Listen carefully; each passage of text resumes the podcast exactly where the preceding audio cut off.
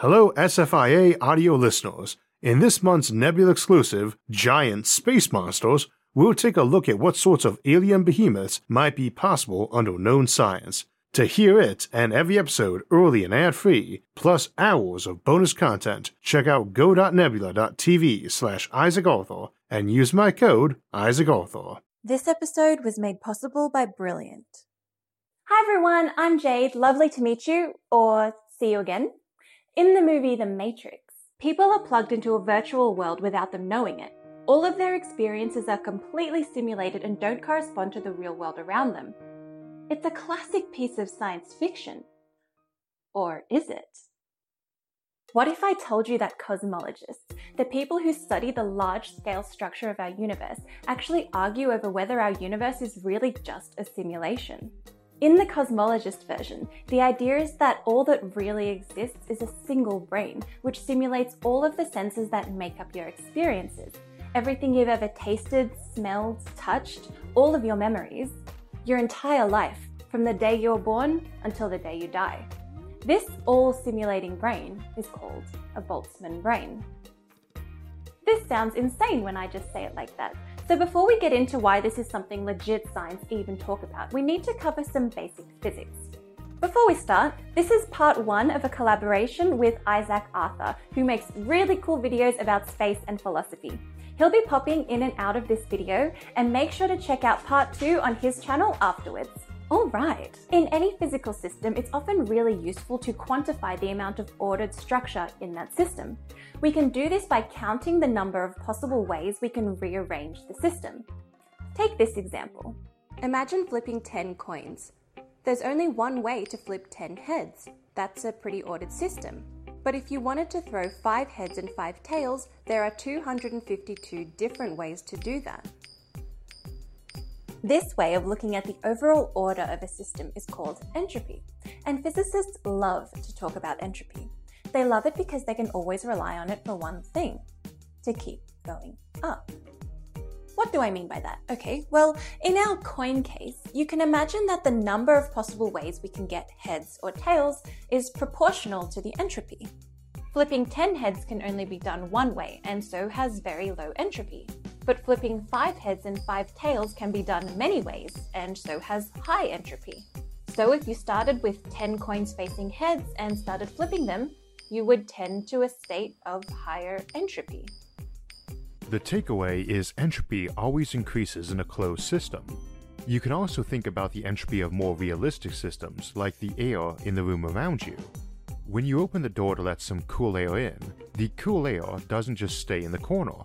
It gradually spreads out and mixes with the warm air, lowering the temperature of the whole room.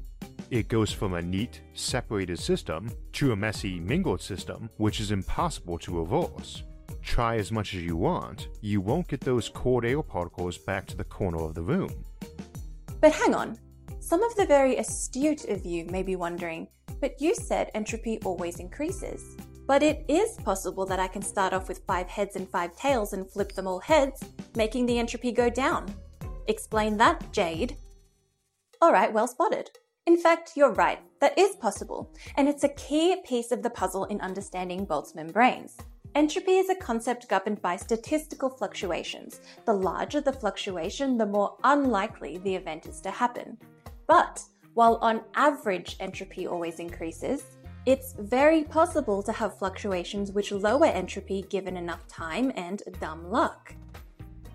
So that's entropy. Now let's leave that for a moment and talk about cosmologists, the people concerned with Boltzmann brains and the whole your entire existence may be a simulation thing. The goal of cosmology is to understand the universe on the largest scales. They try to answer questions like what is the entire universe made of? Is it changing over time? Is the universe the same over here as it is over there? Arguably, the holy grail of cosmology is about the origins of the universe. The theory is that the universe started off in a very hot, dense state in the past, a state of very low entropy. The big question is why? This question is still not entirely answered today, and it's so hard because we have no way, as far as we know, to measure anything before the Big Bang, if the concept of before the Big Bang even means anything. But that hasn't stopped cosmologists from coming up with models about how the universe may have started and evolved. It's hard to summarize an entire active field of research, but one paper by some of the leading physicists in the field summarize it like this. The question then is whether the origin of the universe was a naturally occurring fluctuation, or was it due to an external agent which started the system out in a specific low entropy state? Now, we'll get into what naturally occurring fluctuation means in a second, but the phrasing of external agent here is just meant to describe any other mechanism of why the universe may have started out the way it did. So here, we can finally tackle head on the problem of Boltzmann brains. The guy that Boltzmann brains are named after, Ludwig Boltzmann, was a 19th century physicist whose primary contribution to physics was our modern understanding of particle thermodynamics and gases. Unfortunately, the idea that small particles like atoms and molecules make up matter was highly controversial at the time, due to nobody being able to see them. He spent much of his life fiercely defending his theories against constant attacks by the scientific community, but he was right. And much of what we know about thermodynamics and entropy is because of this great man, whose equation is now etched on his tombstone. But what does thermodynamics have to do with cosmology? Remember the holy grail question of cosmology. Why did the universe start out the way it did in such a state of low entropy? Well, one answer to that question is that the universe is actually much older than we observe it to be, and the Big Bang was a kind of all coins flip heads type situation. By that, I mean it was an astronomical fluctuation which created a region of space with very low entropy, which was the Big Bang. And the evolution of the universe ever since then has just been a consistent increase in entropy, like what we would expect. Now, that all sounds plausible, but if we stop and think about it for a second, smaller fluctuations in entropy are much more likely than larger ones. Would you agree? So it should seem intuitive to think there would have been a smaller fluctuation in entropy, and hence be more likely to have created only half the universe as opposed to the entire universe that we observe. Scratch that, it would be even more likely to simply produce our own galaxy, even more likely to just produce our own solar system, our planet, a single human body, or even a single brain. The Boltzmann brain argument states that it's astronomically more likely for a single brain to spontaneously and briefly fluctuate into existence, complete with false memories of our universe, than it is for the entire universe to have fluctuated into such a low entropy state as the Big Bang. So, statistically speaking, you are most likely a Boltzmann brain. I can imagine this doesn't sit well with a lot of you, neither does it sit well with a lot of cosmologists. Of course, in principle, if our theories tell us that we're most likely to be Boltzmann brains, we should believe our theories, right? Well, not necessarily. There have been many arguments that try to come to grips with the problems that arise if we take this view, because it points to a broader issue about how we construct and interpret cosmological theories. I'll try to give the intuition for a couple of the counter arguments here, but the subtleties for each of them will depend on the particulars of the cosmological model we're analysing. An interesting argument against Boltzmann brains comes from cosmologist and all round cool dude Sean Carroll, and it's that the very idea of thinking that we might be Boltzmann brains is, in his words, cognitively unstable. This idea is a bit confusing, but this is the best way I know how to sum it up.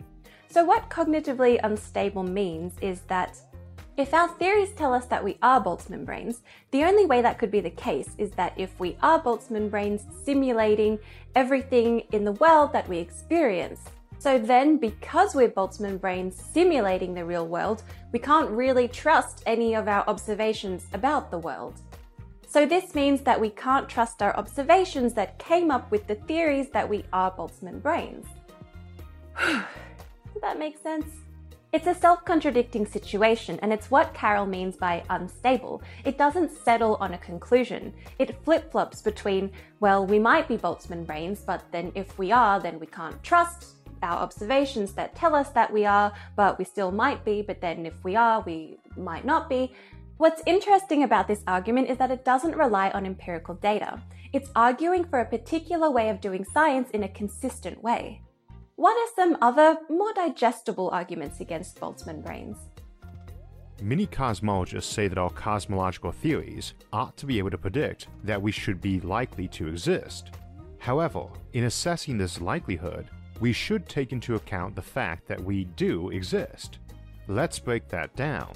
This is an example of what is called the anthropic principle, and in its simplest form, it says that the environment we observe around us is the kind of environment that would allow observers, like us, to exist.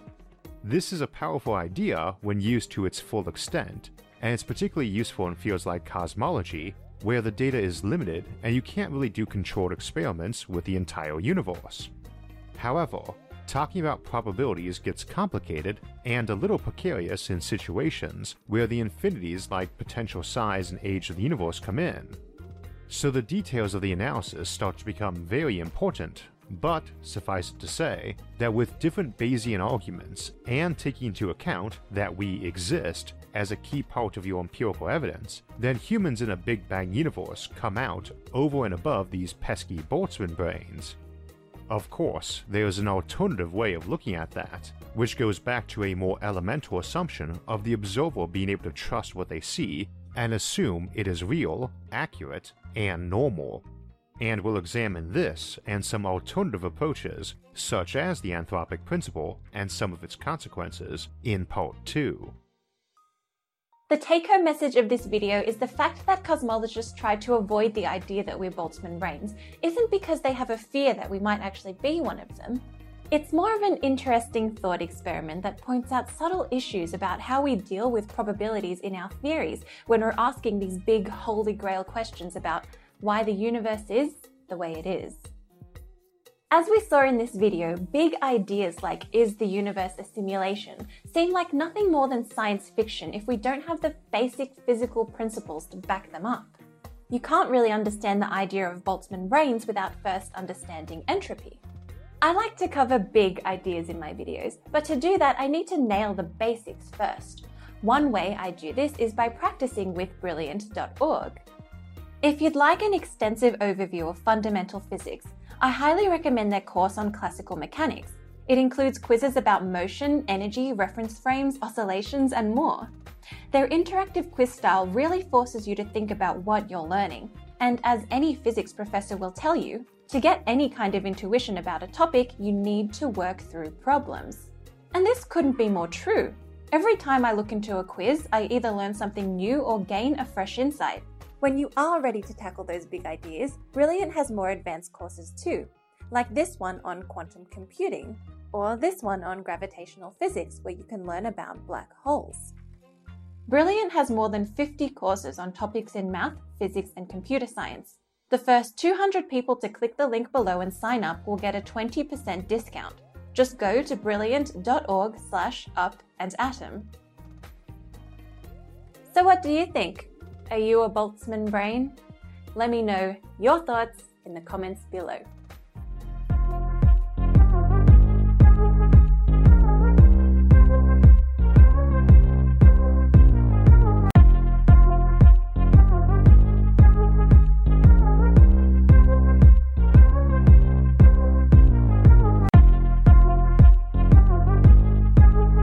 This episode is sponsored by Brilliant. Probably one of the most paradigm shifting concepts leading into the modern era of science is that we are not special or terribly unique here on Earth, but merely one fairly humdrum species on a mediocre world among the countless trillions in the void. But what if that's the wrong perspective?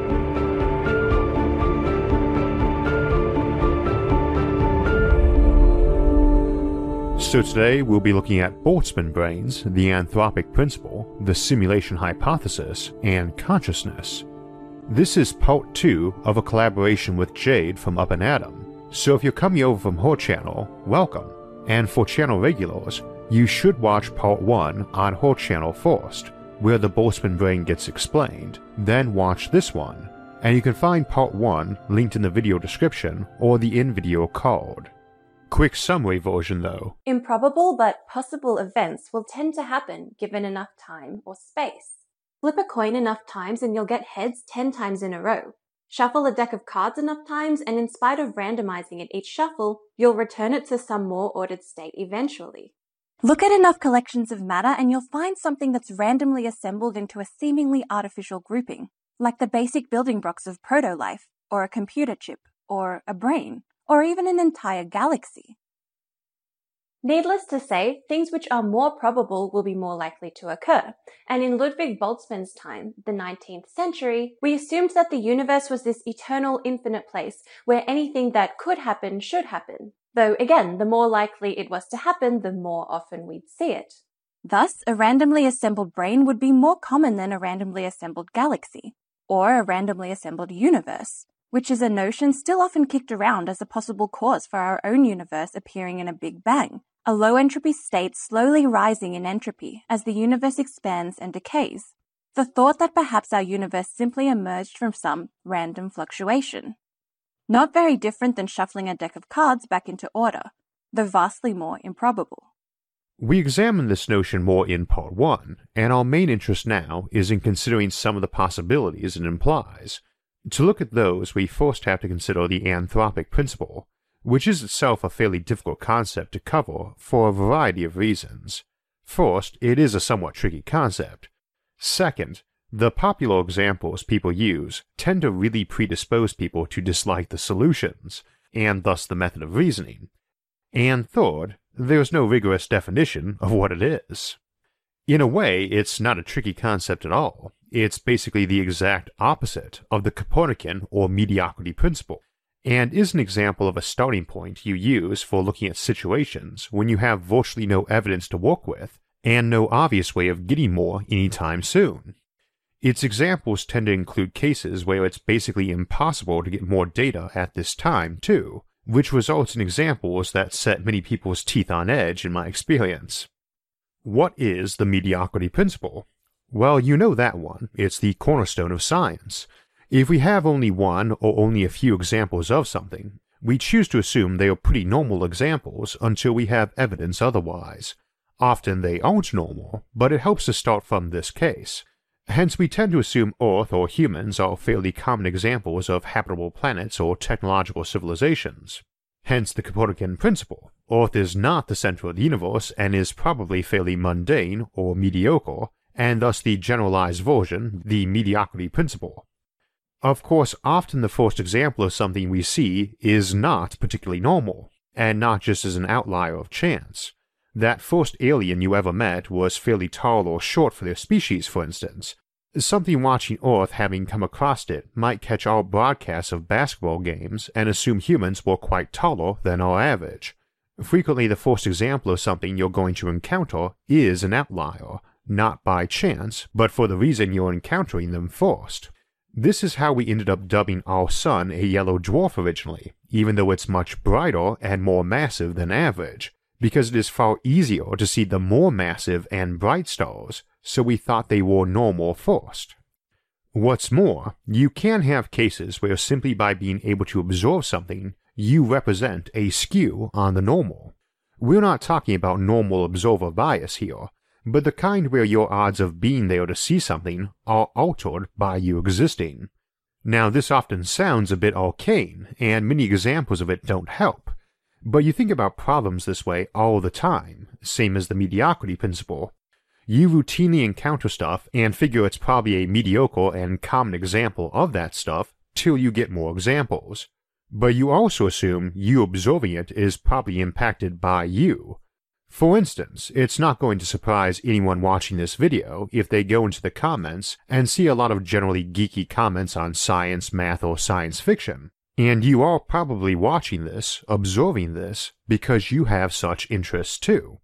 You might be here randomly, but even then, this probably got recommended to you because your prior watch and search habits indicated an interest along those lines, not a random observer, and it affected what you could see, same, if you woke up with amnesia in a room full of people wearing the same clothes, you could assume via the mediocrity principle that most people wore that garb, like business suits or t shirts and jeans, for instance.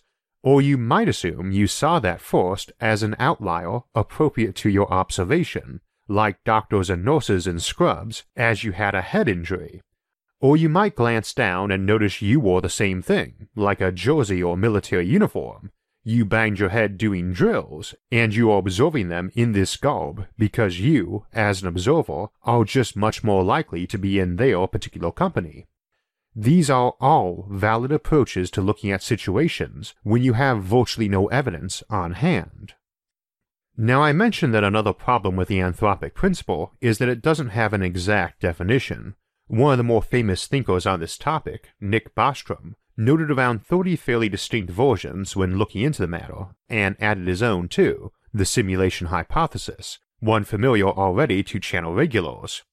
Another, and the one where the term was first used, was Brandon Carter's doomsday argument, and this version often is called the weak anthropic principle, though he since remarked that he wished he called it the observer or egocentric principle instead, and as you've probably noticed, those are maybe better than the anthropic principle, since they more generally speak to what it is, an assumption when looking at a situation that you're not some random observer of an event that's probably normal or mediocre as such events go, but are focused more on why you are seeing that event.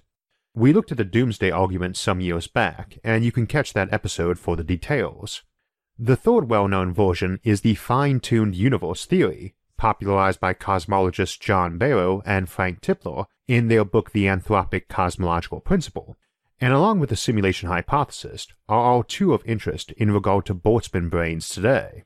I mentioned that these examples often store a bit of dislike and argument in folks when trying to learn the concept, and the reasons are pretty obvious.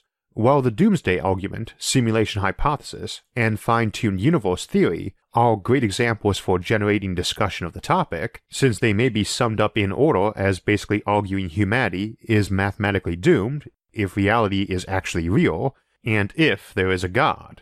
Shockingly, these topics sometimes touch a nerve.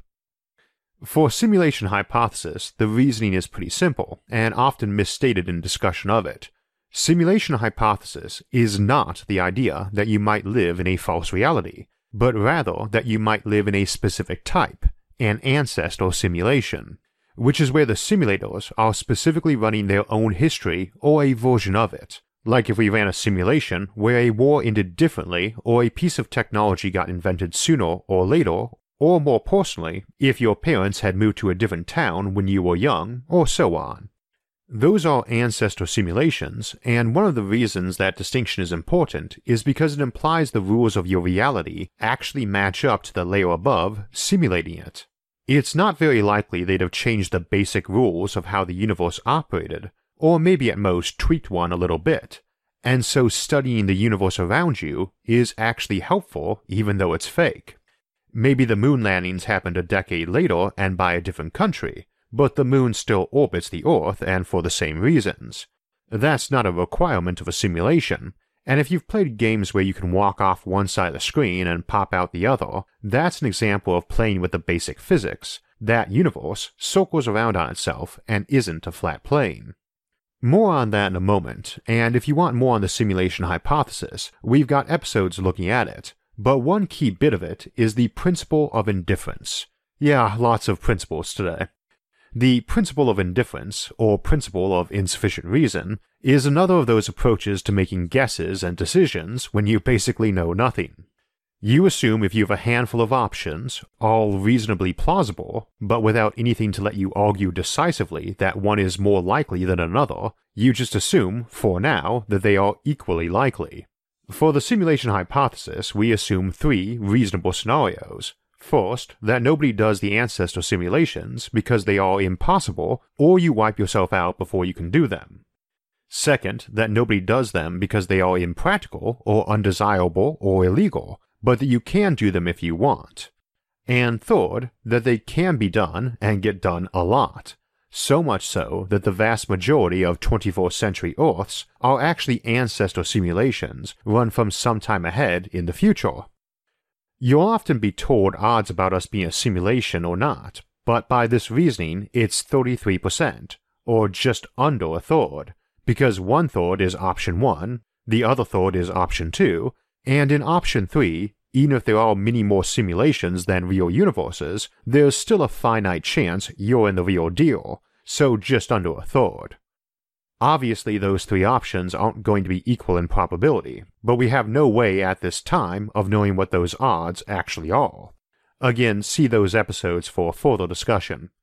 This, of course, is not the only type of simulated universe you can do. You can change the fundamental physical rules, and presumably you could, for instance, set the speed of light in a simulated universe to any value higher or lower than what ours is. There being an awful lot of numbers, you basically have a vast number of unique potential universes you could generate this way. And there are other physical constants and parameters you could tweak too, either individually or in combination.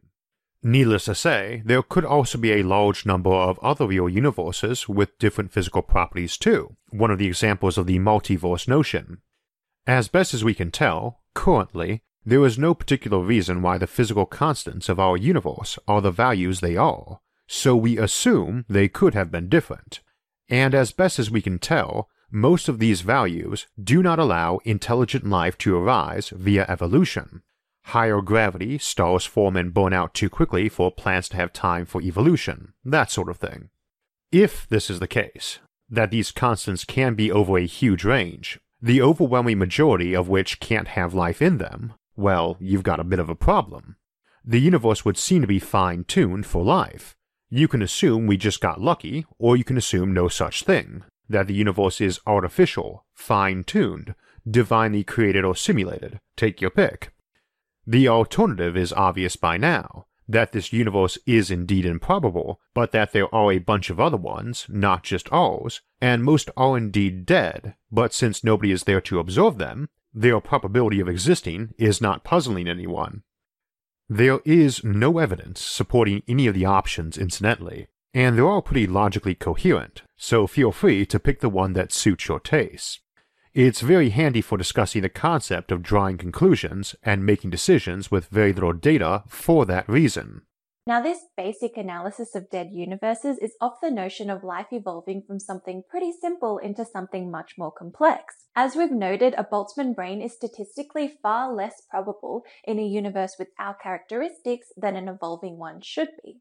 With other rules and probabilities, it's very easy to come up with a universe where, as improbable as a Boltzmann brain is, it's still more likely than Darwin's approach, because the latter just won't work there whereas a Boltzmann brain could work pretty much anywhere. You could have a place where an entire universe blew into a supercomputer and the machinery and fuel to run it evolved as soon as the place cooled down enough to operate. You could have one where gravity was just super weak and everything kind of meandered around in an aimless stew until eventually falling into patterns, and only those big and complex enough ones could really sustain themselves long enough to do anything. Even in some universe where gravity is so strong, virtually everything turns into black holes almost right away. The black holes could be used as a switch. You can create a computer that way, and so over a very long timeline, and black holes live for a very long time, you might expect a Boltzmann brain to emerge made out of things. Critical notion. These dead universes may outnumber universes like ours by so much that the number of universes in which one has popped up exceeds the ones where it evolved. So such minds might be far more numerous than seemingly natural ones like ours. As we noted though, the simulation hypothesis only focuses on ancestor simulations because you can still meaningfully talk about the higher simulating layer if you assume it works on the same principles.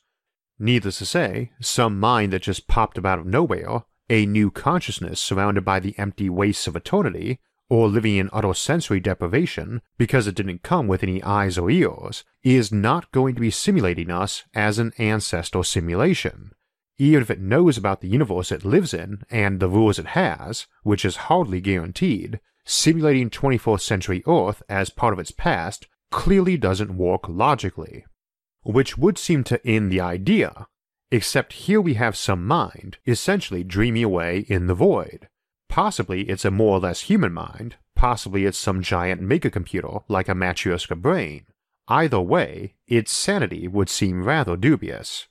We can't really assume that just because it was born blind and deaf and alone, it's naturally okay with those circumstances. We have a conscious mind shaped by evolution, presumably, so all of our abstract thinking has to make some sort of survival sense, and requires a certain basic level of sanity in one's natural environment for a given value of sanity. It does not. It did not evolve. It does not have any predators, but it has, by random luck, achieved consciousness. Ponder that for a moment or two, and you can guess that this lone mind in the void is probably as mad as a hatter. If the randomly assembled brain was anything even vaguely like ours, which of course at least some would have to be by random luck, it would be very easy for something like that to dream up a reality. Either a world of people or just you. And indeed, the just you option is a lot more likely since, as we noted at the beginning, a smaller Boltzmann brain, one just smart enough to be of human intellect, is way more probable than one that could do a whole simulated civilization or universe. Though it's worth noting, such a mind need not be static and incapable of growth just because it wasn't evolved. The random luck that created it probably needs to randomly give it fuel and repair options, or it'll be a pretty short lived intellect, which might permit growth and mutation too. Regardless, I doubt most of us really have to stretch our imagination too much to contemplate the notion that we might live in some world we dreamed up as a delusion. Incidentally, it doesn't actually matter that the rules of this universe would imply life was likely, since they'd presumably be self rationalized anyway, or that the entire premise of this is based off assuming other universes exist that have different rules by having seen inconsistencies in our own, fine tuning, because the premise doesn't come from that. Ignoring that it's an old idea, that we are dreaming reality, it requires no empirical evidence to assume your universe has rules, and that there may be other places with different rules. It merely requires you believe that there are rules to your reality, even if they are wrong or made up. Again, it's not an ancestor simulation, so we couldn't assume the real rules were anything like what we saw, but that hardly prevents us considering that there may be other places with different rules. In the broader sense, if any place can exist, then you'd have places like our apparent reality where life evolved just like we think it did, ones where human level minds, while improbable, popped out of nowhere first because evolution couldn't really work there, and ones where giant megaminds popped into being and dreamed us all up. Obviously hard to figure out which of these scenarios is more probable, but none should be impossible, so at the minimum, we can't rule out that there's a finite probability you or I are actually in any of these versions. Boltzmann brains dreaming up everyone and dreaming up rules too, without knowing either, or forcing yourself to forget things, which would require you be really nuts, like some sort of person left on their own in a dark prison cell for years. If you haven't already seen part 1, you can check that out for a discussion of why a Boltzmann brain, in spite of being very improbable in our universe compared to evolved intelligence, might be fairly probable or even more probable in a grand multiverse sense of things. Alternatively, we can't assume it is more probable anyway, since if we lived in one, or were one, our observations about this natural universe mean nothing anyway. Again, not an ancestor simulation. This, by the way, is why I often say the big question probably isn't whether or not reality is real, but if it actually matters if it is, or if we're just being a bit arbitrary about what real means. Anyway, the most probable Boltzmann brain would be a single simple intelligence, just one smart enough to think about such things as abstract concepts like this, and if you were one of those, then you'd have to assume we were made up voices in your head, and you'd have to be crazy to dream this stuff up, right? A theme we've had in today's episodes is that our common approach to modern science is to assume that all we witness is fairly random and ordinary, that our ability to absorb it is coincidental. We talked today about how that's not always the best approach, but it has generally been a very good way to go about learning how our world and the universe in general function, and that's been a very useful and profitable set of knowledge for humanity to acquire, as a group and individually. Understanding math and science is just plain handy, but it's also a lot of fun to know, and having fun while you learn it is also the best approach. If you want to learn more math and science and have fun while you're doing it, try out Brilliant their online interactive math, science, and computer science courses and daily challenges let you enhance your knowledge of math and science with easy to learn interactive methods from the comfort of your own home and at your own pace. To make it even easier, Brilliant now lets you download any of their dozens of interactive courses through the mobile app, and you'll be able to solve fascinating problems in math, science, and computer science no matter where you are or how spotty your internet connection. If you'd like to learn more science, math, and computer science, go to brilliant.org slash Isaac Arthur and sign up for free. And also, the first 200 people that go to that link will get 20% off the annual premium subscription, so you can solve all the daily challenges in the archives and access dozens of problem solving courses. We have our regular Thursday episode coming up, and for that, we'll be back in the Alien Civilization series to take a look at the general methods and motivations for an alien invasion, be it overt or covert, and to try to reason why a hypothetical alien civ might or might not do such a thing in Invasive Aliens.